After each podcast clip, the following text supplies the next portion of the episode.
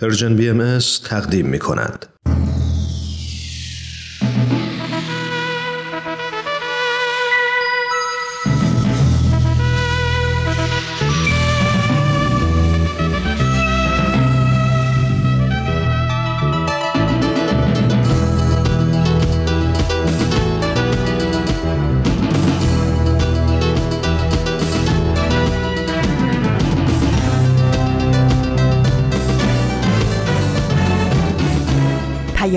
دوست.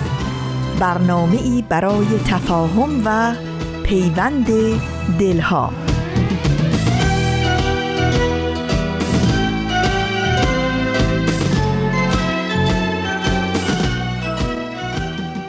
ای یوسف خوشنام ما خوش می روی بر بام ما. ای در شکست جام ما ای بردرید دام ما. ای نور ما ای سور ما ای دولت منصور ما جوشی بنه در شور ما تا می شود انگور ما. ای دلبر و مقصود ما ای قبل و معبود ما آتش زدی در عود ما نظاره کن در دود ما. ای یار ما ایار ما دام دل خمار ما پا مکش از کار ما بستان گرو دستار ما. در گل بمانده پای دل جان می دهم چه جای دل. و از آتش سودای دل ای وای دل ای وای ما.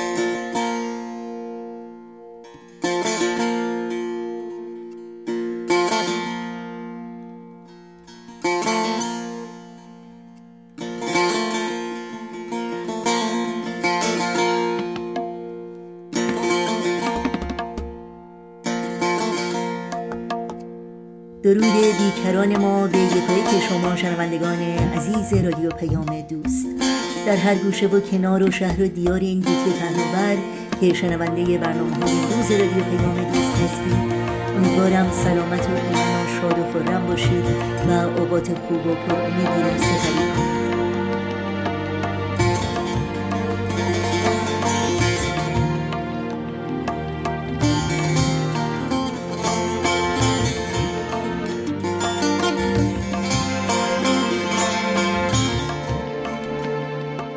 پیام دوست این دوشنبه 27 آذر ماه از پاییز 1402 خورشیدی برابر با 18 ماه دسامبر از سال 2023 میلادی رو با نیایشی از مولانا جلال الدین رومی آغاز کردیم.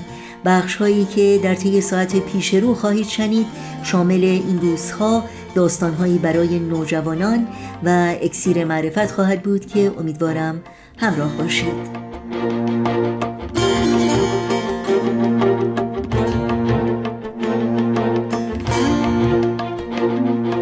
نظرها، پیشنهادها و پرسشهای خودتون رو هم در مورد برنامه ها مطرح کنید و از این طریق ما رو در تهیه برنامه ها یاری بدین.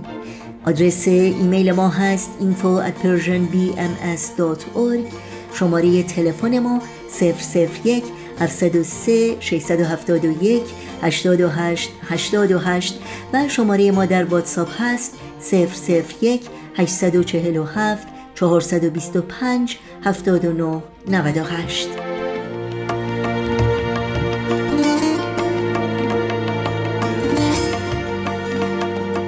برای اطلاعات کامل راه های تماس با ما و همینطور اطلاعات برنامه ها و پادکست ها حتما به صفحه تارنمای ما persianbahaimedia.org مراجعه بکنید و اطلاعات مورد نظر خودتون رو جستجو بکنید. و برای دریافت خبرنامه ما هم تنها کافی است که ایمیل آدرس خودتون رو در قسمت ثبت نام در خبرنامه که در صفحه نخست وبسایت ما در دسترس شماست وارد بکنید تا اول هر ماه در جریان تازه ترین فعالیت های این رسانه قرار بگیرید. نوشین هستم همراه با همکارانم به شما خوش آمد میگم و از شما دعوت می‌کنم با برنامه های امروز با ما همراه باشید.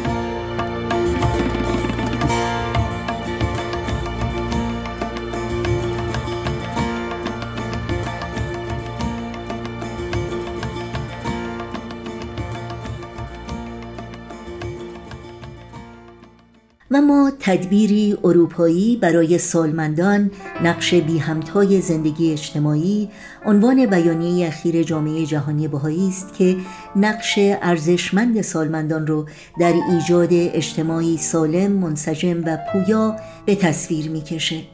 در گزارش اخیر سرویس خبری جامعه جهانی بهایی در مورد این بیانیه می‌خوانیم در زمانی که مکالمات اجتماعی اغلب بر پیچیدگی های حمایت از سالمندان در سیستم های مراقبت بهداشتی و بازنشستگی متمرکز است دفتر جامعه جهانی بهایی در بروکسل چشمانداز تازه ای را ارائه می دهد. تصور سالمندان به عنوان شرکت کنندگانی ارزشمند در تار و پود زندگی اجتماعی با تاکید بر نقش فعال آنها در ایجاد اجتماعی منسجم و پویا. این دیدگاه که در بیانیه‌ای با عنوان تدبیری اروپایی برای سالمندان نقش بی همتای زندگی اجتماعی بررسی شد به طور اخص با نگرانی های در حال افزایش در مورد تنهایی و انزوای اجتماعی در میان سالمندان اروپا و در سطح جهان مرتبط است. این گزارش ادامه می دهد این بیانیه بر مسئولیت مشترک افراد، جوامع و مؤسسات در اروپا برای ایجاد محیطهایی که در آن به مشارکت هر فرد ارزش داده و آن را میپروراند تاکید می کند. در این بیانیه آمده است علل ریشهی تنهایی و انزوا باید بررسی شود زیرا این مشکلات در تمام اقشار اجتماع نمود می‌یابد و همچنین نیاز است راههایی برای بروز میل ذاتی افراد از هر سنی برای مشارکت معنادار در اجتماع خود ارائه شود. متن کامل این گزارش رو همراه با لینک بیانیه می‌تونید در سایت سرویس خبری جامعه جهانی بهایی news.bahai.org مطالعه کنید. آنکه حرفم را میشنیده از جان. مادر من بود. مادر من بود. آنکه دردم را میچشیده از دل. مادر من بود. مادر من بود.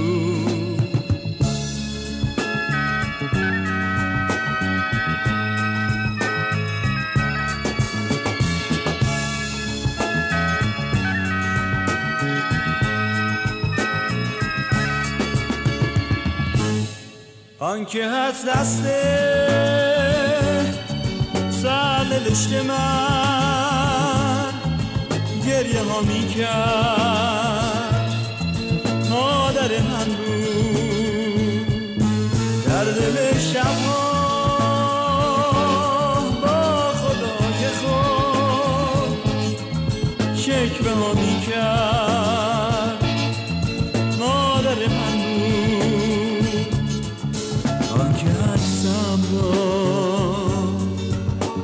روز و شب برقه بوسه ها می کرد مادر من بود غمهای من را با دل تنگش آشنا می کرد مادر من بود. شنوندگان عزیز با رادیو پیام دوست همراه هستید. در این بخش توجه شما رو به برنامه این هفته داستانهایی برای نوجوانان جلب می کنم با هم بشنویم.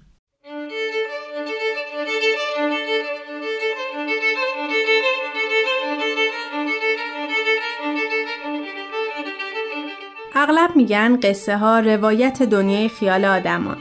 من ولی فکر می‌کنم که نویسنده با بجا گذاشتن فکر و احساس تو ذهن و قلب خواننده ها به حیات خودش ادامه میده.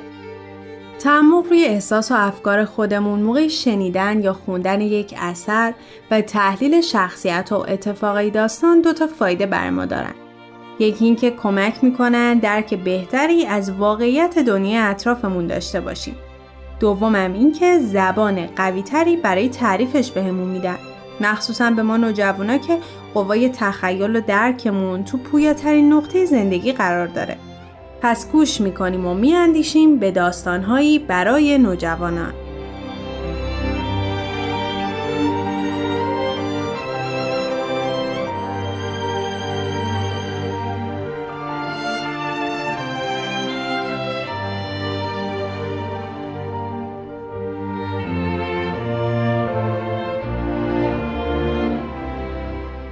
برداشتی آزاد از کتاب عقل و احساس اثری از جین آستن قسمت سوم خانم دشوود توضیح قانع کننده ای برای رفتار ویلوبی یافت و آن را با النور در میان گذاشت. صاحب النم از وصلت احتمالی راضی نیست و برای همین ویلوبی را به لندن فرستاده. النور قانع نشد. ویلوبی اهل پنهانکاری نبود. چرا دلیل رفتنش را واضح نگفت؟ چند بار النور از مادرش خواهش کرد تا از ماریان جزئیات رابطه را بپرسد. اما ظرافت شاعرانه خانم دشوود اجازه این اقدام منطقی را نمی‌داد. اندوه ماریان غیر قابل تسلی بود. شب و روز او در تنهایی سوداگونه سپری می شدند. سرانجام گریه های مداوم جای خود را به دلتنگی بی انتها سپردند. با تلاش های النور یک روز به جای پرسه های بیوقفه در النم با خواهرانش در تپه ها قدم زد. در مسیر پیش روی خود سوارکاری را دیدند. Look, someone's coming! It is Willoughby, I know it is. Marianne, wait. I don't think it's him. Eleanor, it is Willoughby. I knew how soon he would come. It's Edward!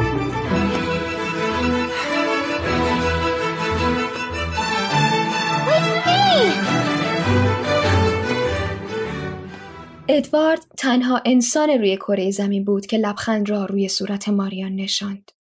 به گرمی از او استقبال کردند.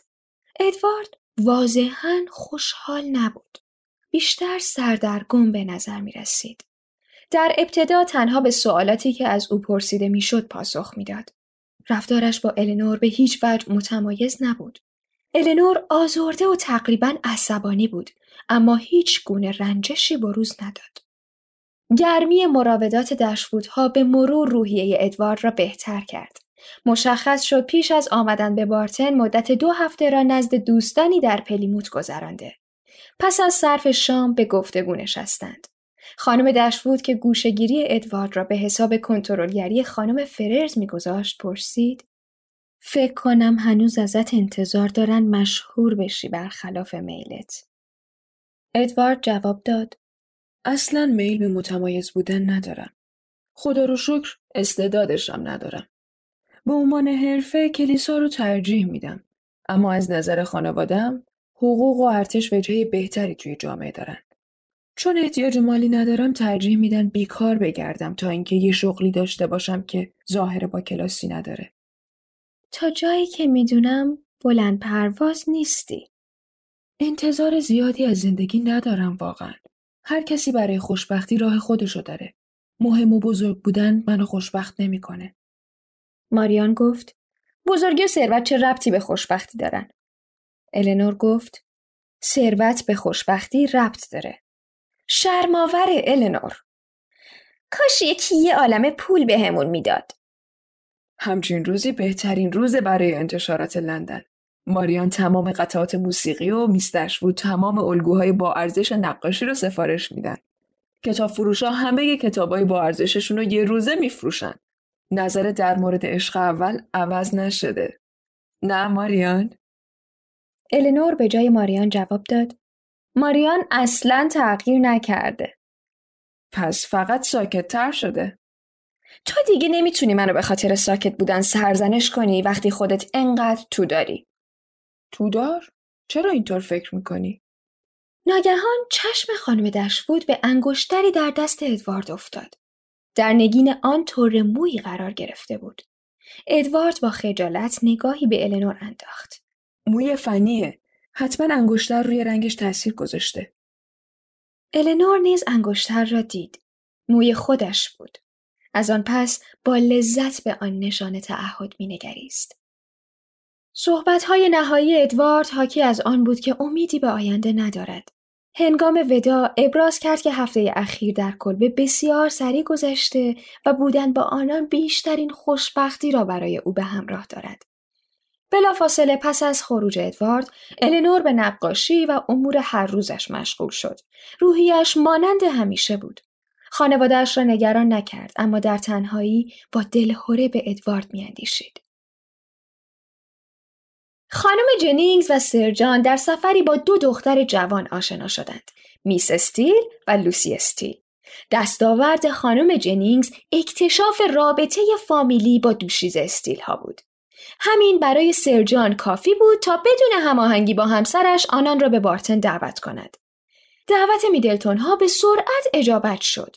به محض ورود مهمانها سرجان خیرخواه که نمی‌توانست حتی یک فامیل را برای خودش نگه دارد به کلبه رفت تا به دشبودها بگوید که استیل ها شیرین ترین دختران دنیا هستند و از عدم کنجکاوی دشبودها برای آشنایی با مهمانان در حیرت بماند.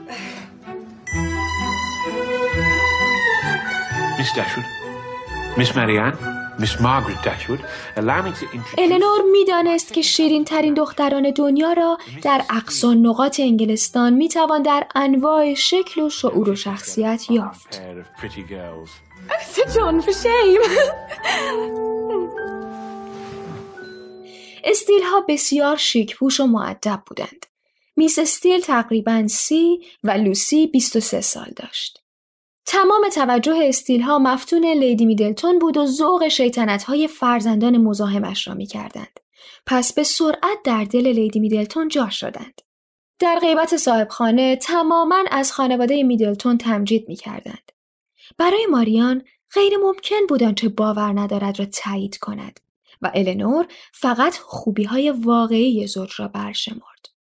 ملاقات اول برای النور کافی بود تا بداند مایل نیست صمیمیتش با استیلها افزایش یابد. ابتزال افکار و کمهوشی میس استیل در صحبتهای بیوقفش از تور کردن مردان ثروتمند قابل مشاهده بود.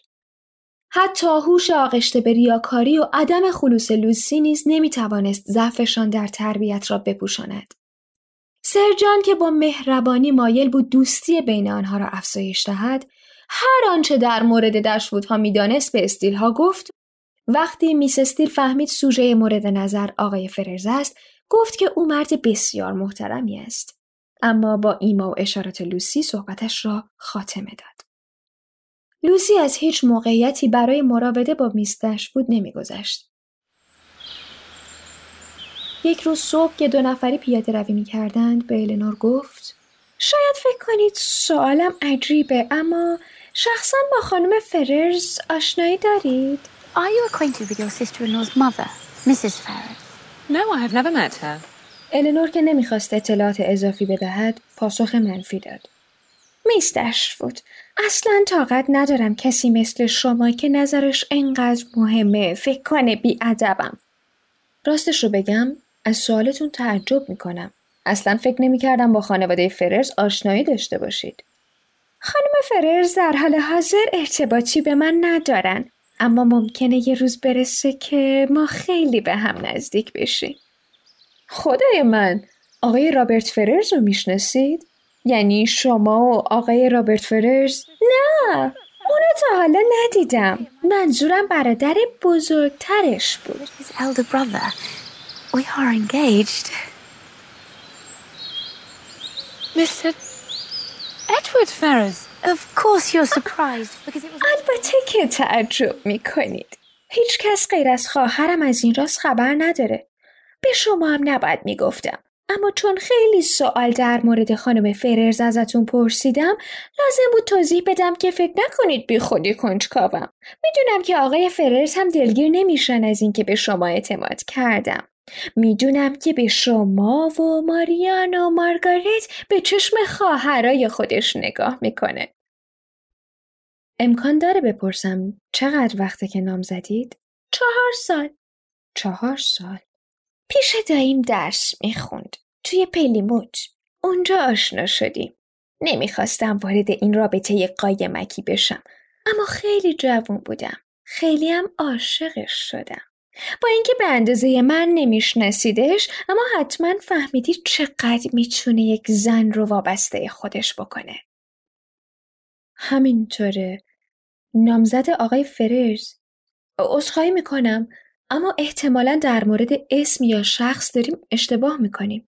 منظور من ادوارد فررز پسر بزرگ خانم فررز برادر فنی دشووده.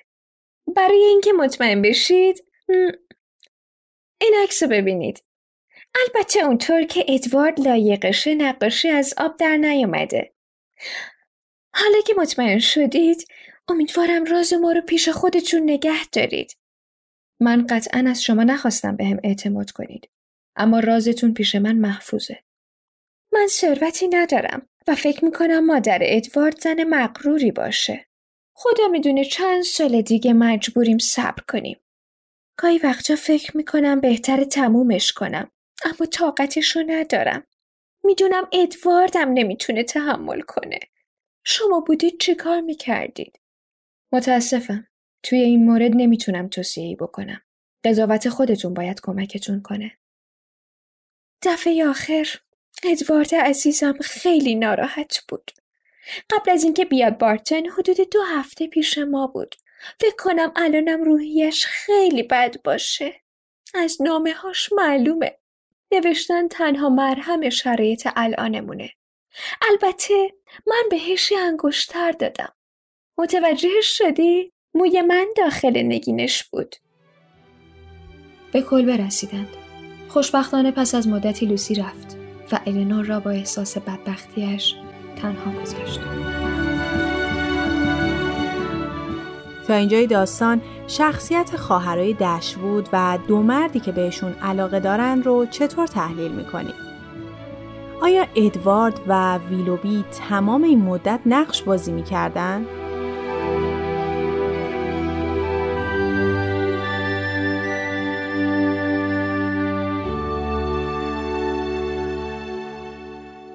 داستانهایی برای نوجوانان برنامه بود که از رادیو پیام دوست تقدیم شما شد.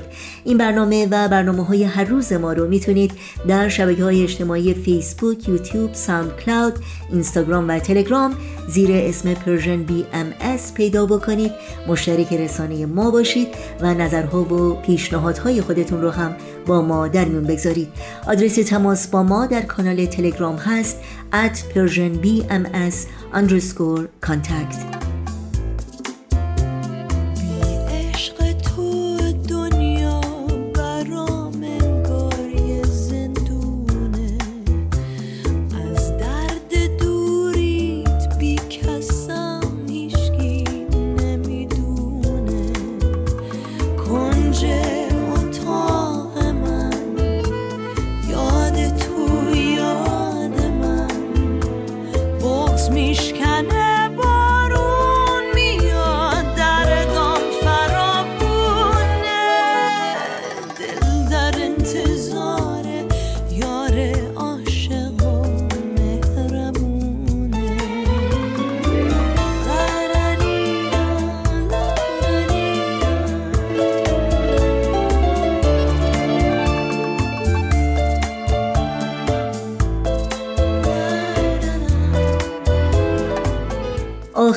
برنامه پیام دوست امروز ما بخش تازه است از مجموعه اکسیر معرفت همراه با سهیل کمالی. با هم بشنویم. اکسیر معرفت.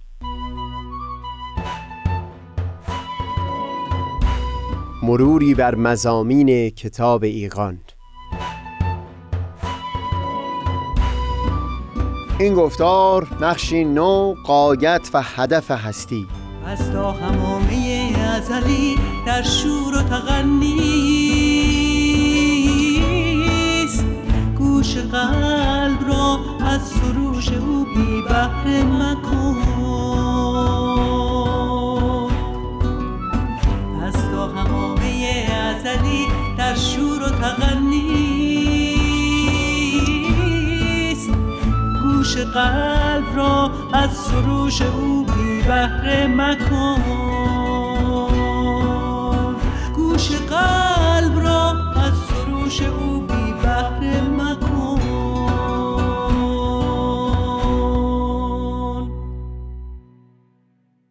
دوستان سهیل کمالی هستم. گفتار پیشین رو با پرسشی تلخ آغاز کردیم از جانب یک دوست. پیرامون اینکه چه معنا و مفهومی و چه هدفی می‌تونه باقی مونده باشه؟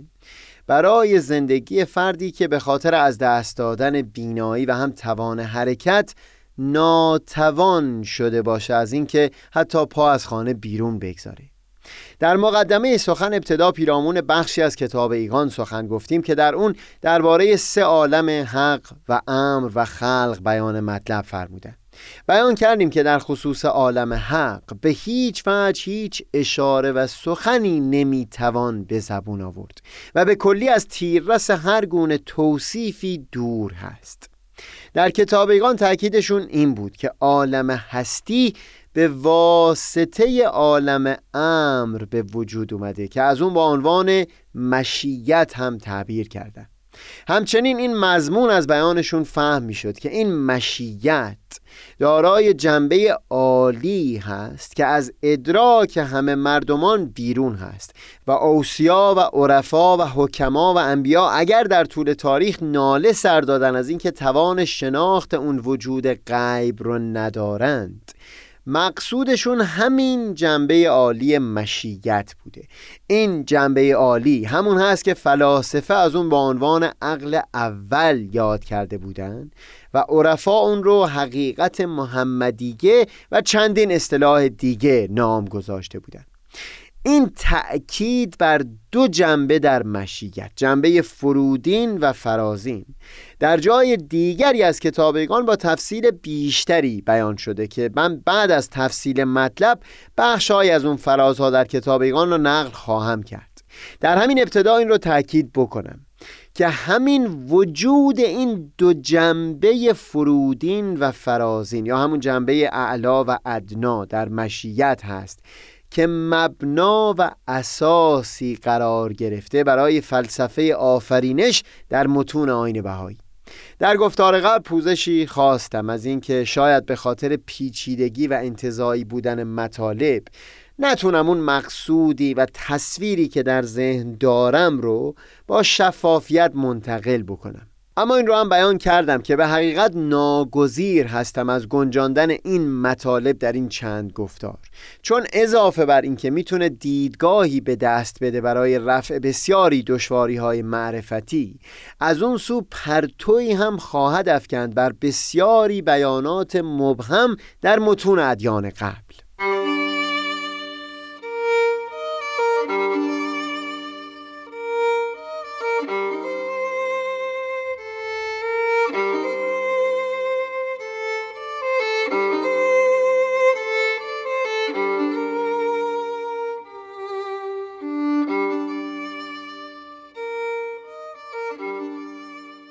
ما بر وجود دست کم دو جنبه در مشیت تأکیدی کردیم. جنبه اول اون که حضرت باب در یکی از آثارشون به نام سعیفه عدلیه از اون با عنوان جهت اعلای مشیت و بتون او تعبیر می‌کنن. عرفا هم پیشتر در توصیف این جنبه عالی مشیت در کنار حقیقت محمدیه. اصطلاح حقیقت الحقائق رو هم به کار برده بودن. در بند 105 کتاب ایقان هم درباره این جهت اعلای مشیت از همین اصطلاح عرفا حقیقت الحقایق استفاده می‌برند.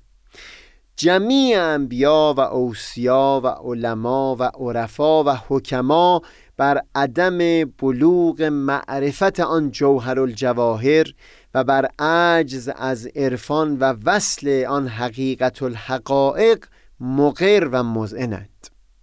دقیقا به همین مضمون حضرت باب هم در همون صحیفه عدلیه درباره این جهت اعلای مشیت بیان می کنند که در اون رتبه حتی اسما و صفات شعنی و جایگاهی ندارد. حدود و اشارات و اسما و صفات از ساحت عز او مقطوع و از جلالت علو او ممنوع است. غیر از خداوند عالم در این مقام نشناخته است او را احدی. در دومین جنبه و جهت هست که مشیت می‌تونه به اسما و صفات متصف بشه و جایگاه اول بودن یا آدم بدی بودن مربوط به این جایگاه پایین تر هست. بعد از اون جنبه های دیگری از مشیت همینطور پایینتر و پایینتر خواهد رفت تا به جایگاه همه اشیا برسه. بگذارید ابتدا به اختصار لب کلام رو بیان بکنم تا بعدتر مطلب رو بیشتر بشکافیم. به طور خلاصه در متون آین بهایی و به خصوص در آثار حضرت باب جریان آفرینش به عنوان حرکتی و جاری شدنی از سوی خود عالم وجود توصیف شده. سخنشون این بوده که اون جنبه پایینتر مشیت به خاطر عبودیت و بندگی ماندن در کنار اون جنبه عالی حقیقت الحقایق یا عقل اول رو شایسته ندید. سیر و سیاحتی و جاری شدنی رو آغاز کرد تا درجات کمال رو یکی یکی کسب بکنه در این سیر و سیاحت و زمانی شایسته بازگشت و وسال به نزد اون حقیقت الحقایق بشه. خود همین جاری شدن او این عبارت از آفرینش هست. نتیجه این جاری شدن او پدید آمدن سرتاسر سر عالم وجود هست و همینطور این عالم هستی به خاطر بست یافتن او در حال بست هست. بگذارید این چکیده ای رو که بیان کردیم با هم دیگه بیشتر وارسی بکنیم.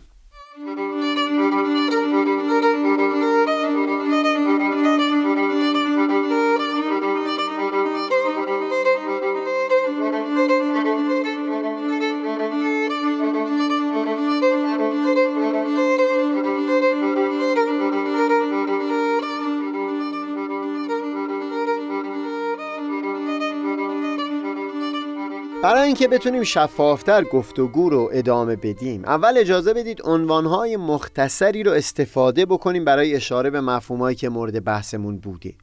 در متون آین بهایی و هم پیشترها در آثار عرفا. از اون جهت فرودین و پایینتر مشیت با عنوان نقطه یاد شده و از اون جنبه اعلا که گفتیم از هر گونه اشاره و اسم و صفت مبراه است با عنوان با که همون حرف ب هست. در واقع در نگاشتن حرف با هم نقطه زیر به جا گرفته. در اون تعبیری که بالاتر از حضرت باب نقل کردیم.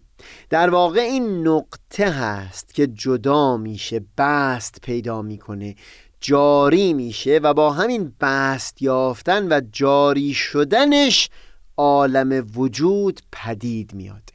این عبارت از آفرینش هست همه عالم وجود عبارت هست از همین بست و جاری شدن نقطه. بگذارید ابتدا برای توضیح این مفهوم از تمثیلی استفاده ببرم که هم در آثار پیشینیان به کار رفته بود و هم حضرت عبدالبها در یکی از آثارشون به نام تفسیر کنتوکنز اون رو بیان می‌کنه. حدود 17 سال هست از ایران دور بودم و نمی‌دونم الان کلاس خوشنویسی هم جزو کلاس های اجباری در مدرسه هست یا نه. اما خاطرم از زمانی که خودم در ایران بودم در زنگ هنر کلاس خوشنویسی معمولا با قلم کمی از دوات رو همون جوهر رو بر می داشتیم میگذاشتیم یک گوشه کاغذ و بعد برای نوشتن از همون مقدار دواتی که گوشه کاغذ بود استفاده می بردیم برای نوشتن حروف. این دواتی که گوشه کاغذ میگذاشتیم همیشه به صورت یک دایره جمع می شد یعنی دقیقا به شکل یک نقطه در اومده بود. در این نقطه این دواتی که هنوز چیزی با اون نوشته نشده در واقع میشه گفت که تمامی حروف در اون نهفته بود. حرف الف یا جیم یا سین یا ساد اینها همه در اون وجود داشته. بدون اینکه اینها از همدیگه هیچ تمایزی و تفکیکی داشته باشند. اون جوهر استعداد و پتانسیل این رو داشت که تبدیل به هر کدوم از این حروف بشه. بی هیچ تمایز و تفکیک. یا اصطلاحا این حروف در او به صورت اجمالی حضور داشتن نه تفصیلی. در انگلیسی میگن undifferentiated. تنها بعد از اینکه ما اون قلم رو در دوات می‌زدیم و روی کاغذ حرف خاصی رو مینوشتیم دیگه اون قابلیت و پتانسیل رو یک تشخص و تعین خاص داده بودیم. Differentiated. دقت بکنید همین خود جاری شدن این نقطه بر روی صفحه کاغذ. همین خودش عبارت می بود از پدید آمدن اون حروف و کلمات. آفرینش اون حروف و کلمات عبارت بود از همین جاری شدن اون نقطه بر صفحه کاغذ. گمان می‌کنم با این توضیحات نقل عین بیان حضرت عبدالبها در تفسیر کنتوکنز بتونه کمکی بکنه.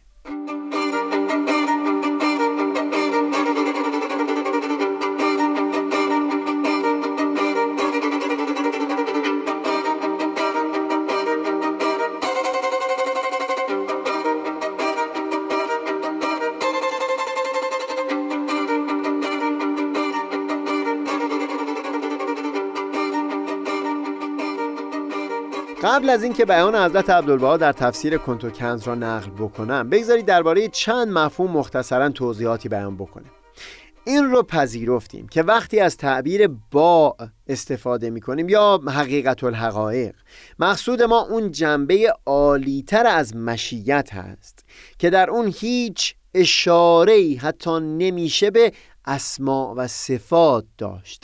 مقدس و مبرا از هر اسم و صفتی هست. از تعبیر نقطه هرگاه استفاده بکنیم مقصود ما اون جنبه پایینتر مشیت هست. همون که میشه در اون از اسما و صفات سخن گفت. در واقع عالم اسما و صفات الهی همین مرتبه نقطه هست. این مفهوم هم مطمئنا در برنامه های گوناگون همین رادیو پیام دوست از نظر شما گذشته که هر یک از موجودات در این جهان هستی. مظهر و نمود یکی از اسما و صفات الهی هستند. یکی مظهر رعفت و مهربانی یکی غضب و قهر یکی نرمش یکی صلابت و استحکام یکی تربیت و و غیر او. درست مثل همون دوات و جوهری که پیشتر مثال زدم. تا پیش از اینکه اون نقطه جاری نشده باشه و بست نیافته باشه هیچ تمایزی بین این اسما و صفات نیست. یک مفهوم دیگر رو هم بگذارید بیان بکنم. یک زمانی ما در ذهنمون نقشه و ترکی داریم برای چندین چیز. درسته که هنوز چیزی در جهان خارج پدید نیوردیم اما به حال در ذهن ما تمایز و تفکیکی هست درباره هر کدوم از اون چیزها. همون در ذهن ما اینها از هم جدا هستند اصطلاحا این چیزها در ذهن ما وجود علمی دارند. هرچند هنوز وجود عینی پیدا نکرده باشند. بگذارید بیان حضرت عبدالبها رو بشنویم. مثلا در نقطه ملاحظه فرمایید و به حروفات و کلمات که چگونه در هویت و حقیقت نقطه در کمال محو و فنا متوی و مکنونند. به قسمی که به هیچ وجه آثار وجود از حروف و کلمات مشهود نیست و از یکدیگر هم امتیازی در میان نه بلکه محو صرف و فانی بهتند و وجودی جز ذات نقطه موجود نه. و همچنین اسماع و صفات الهیه و شعونات ذاتیه در مرتبه احدیه فانی صرف و محو بهتند به قسمی که نه رائحه وجود عینی استشمام نموده اند و نه علمی. و این نقطه اصلیه کنز مخفی این حروفات و کلمات است و در او مندرج و مندمج بوده و از او ظاهر گشته.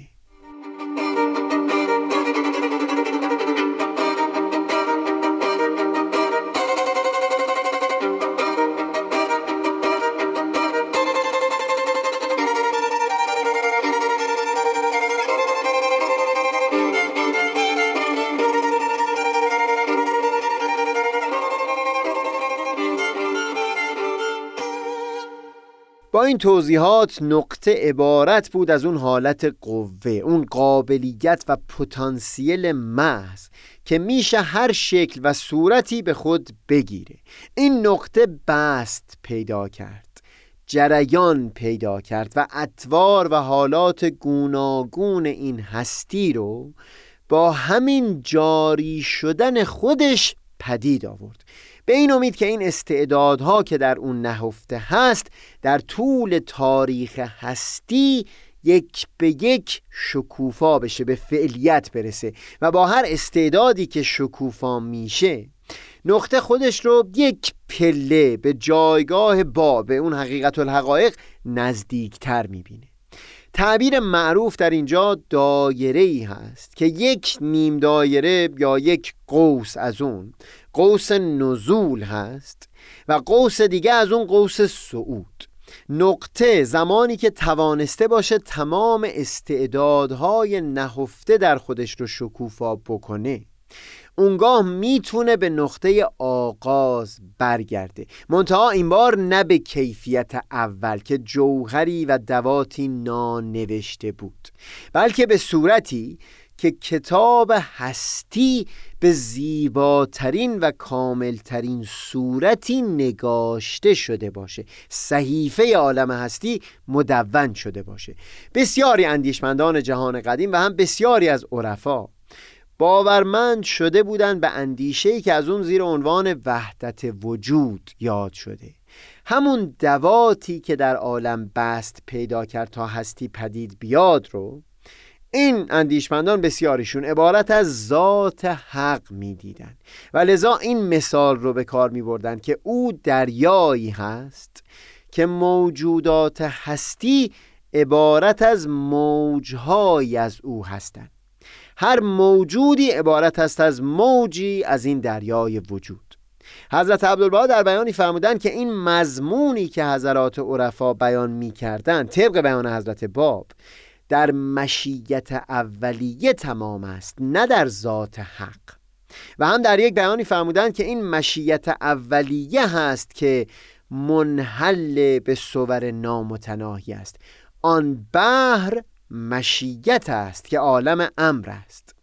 در این صورت همه موجودات و کائنات موجهایی هستیم از دریایی که عبارت از نقطه هست یا حروفی و کلماتی از اون دوات. هر یک از ما زمانی که استعدادی و قابلیتی رو شکوفا بکنیم کمکی کردیم به پیشتر بردن کل جهان هستی به سوی اون هدفی که در پی اون هست در مسیر رسیدن به وصل حضرت محبوب. بگذارید این رو در گفتار بعد با تفصیل بیشتری وارسی بکنیم. منم آفتاب بینش و دریای دانش.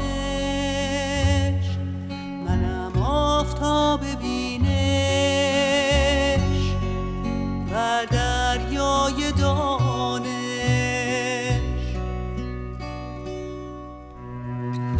پشمردگان را تازه نمایم. منم آن روشنایی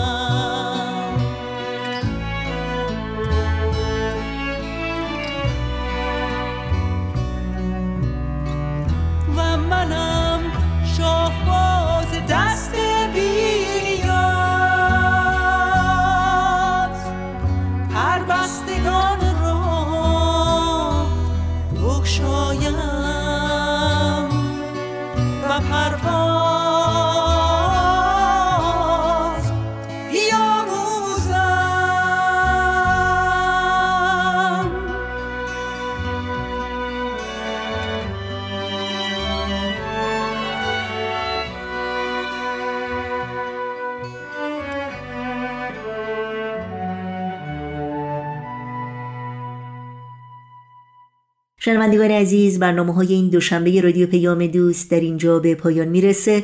همراه با تمامی همکارانم از توجه شما سپاسگزاریم و شما رو به خدا میسپاریم. تا روزی دیگر و برنامه دیگر پاینده و پیروز باشید.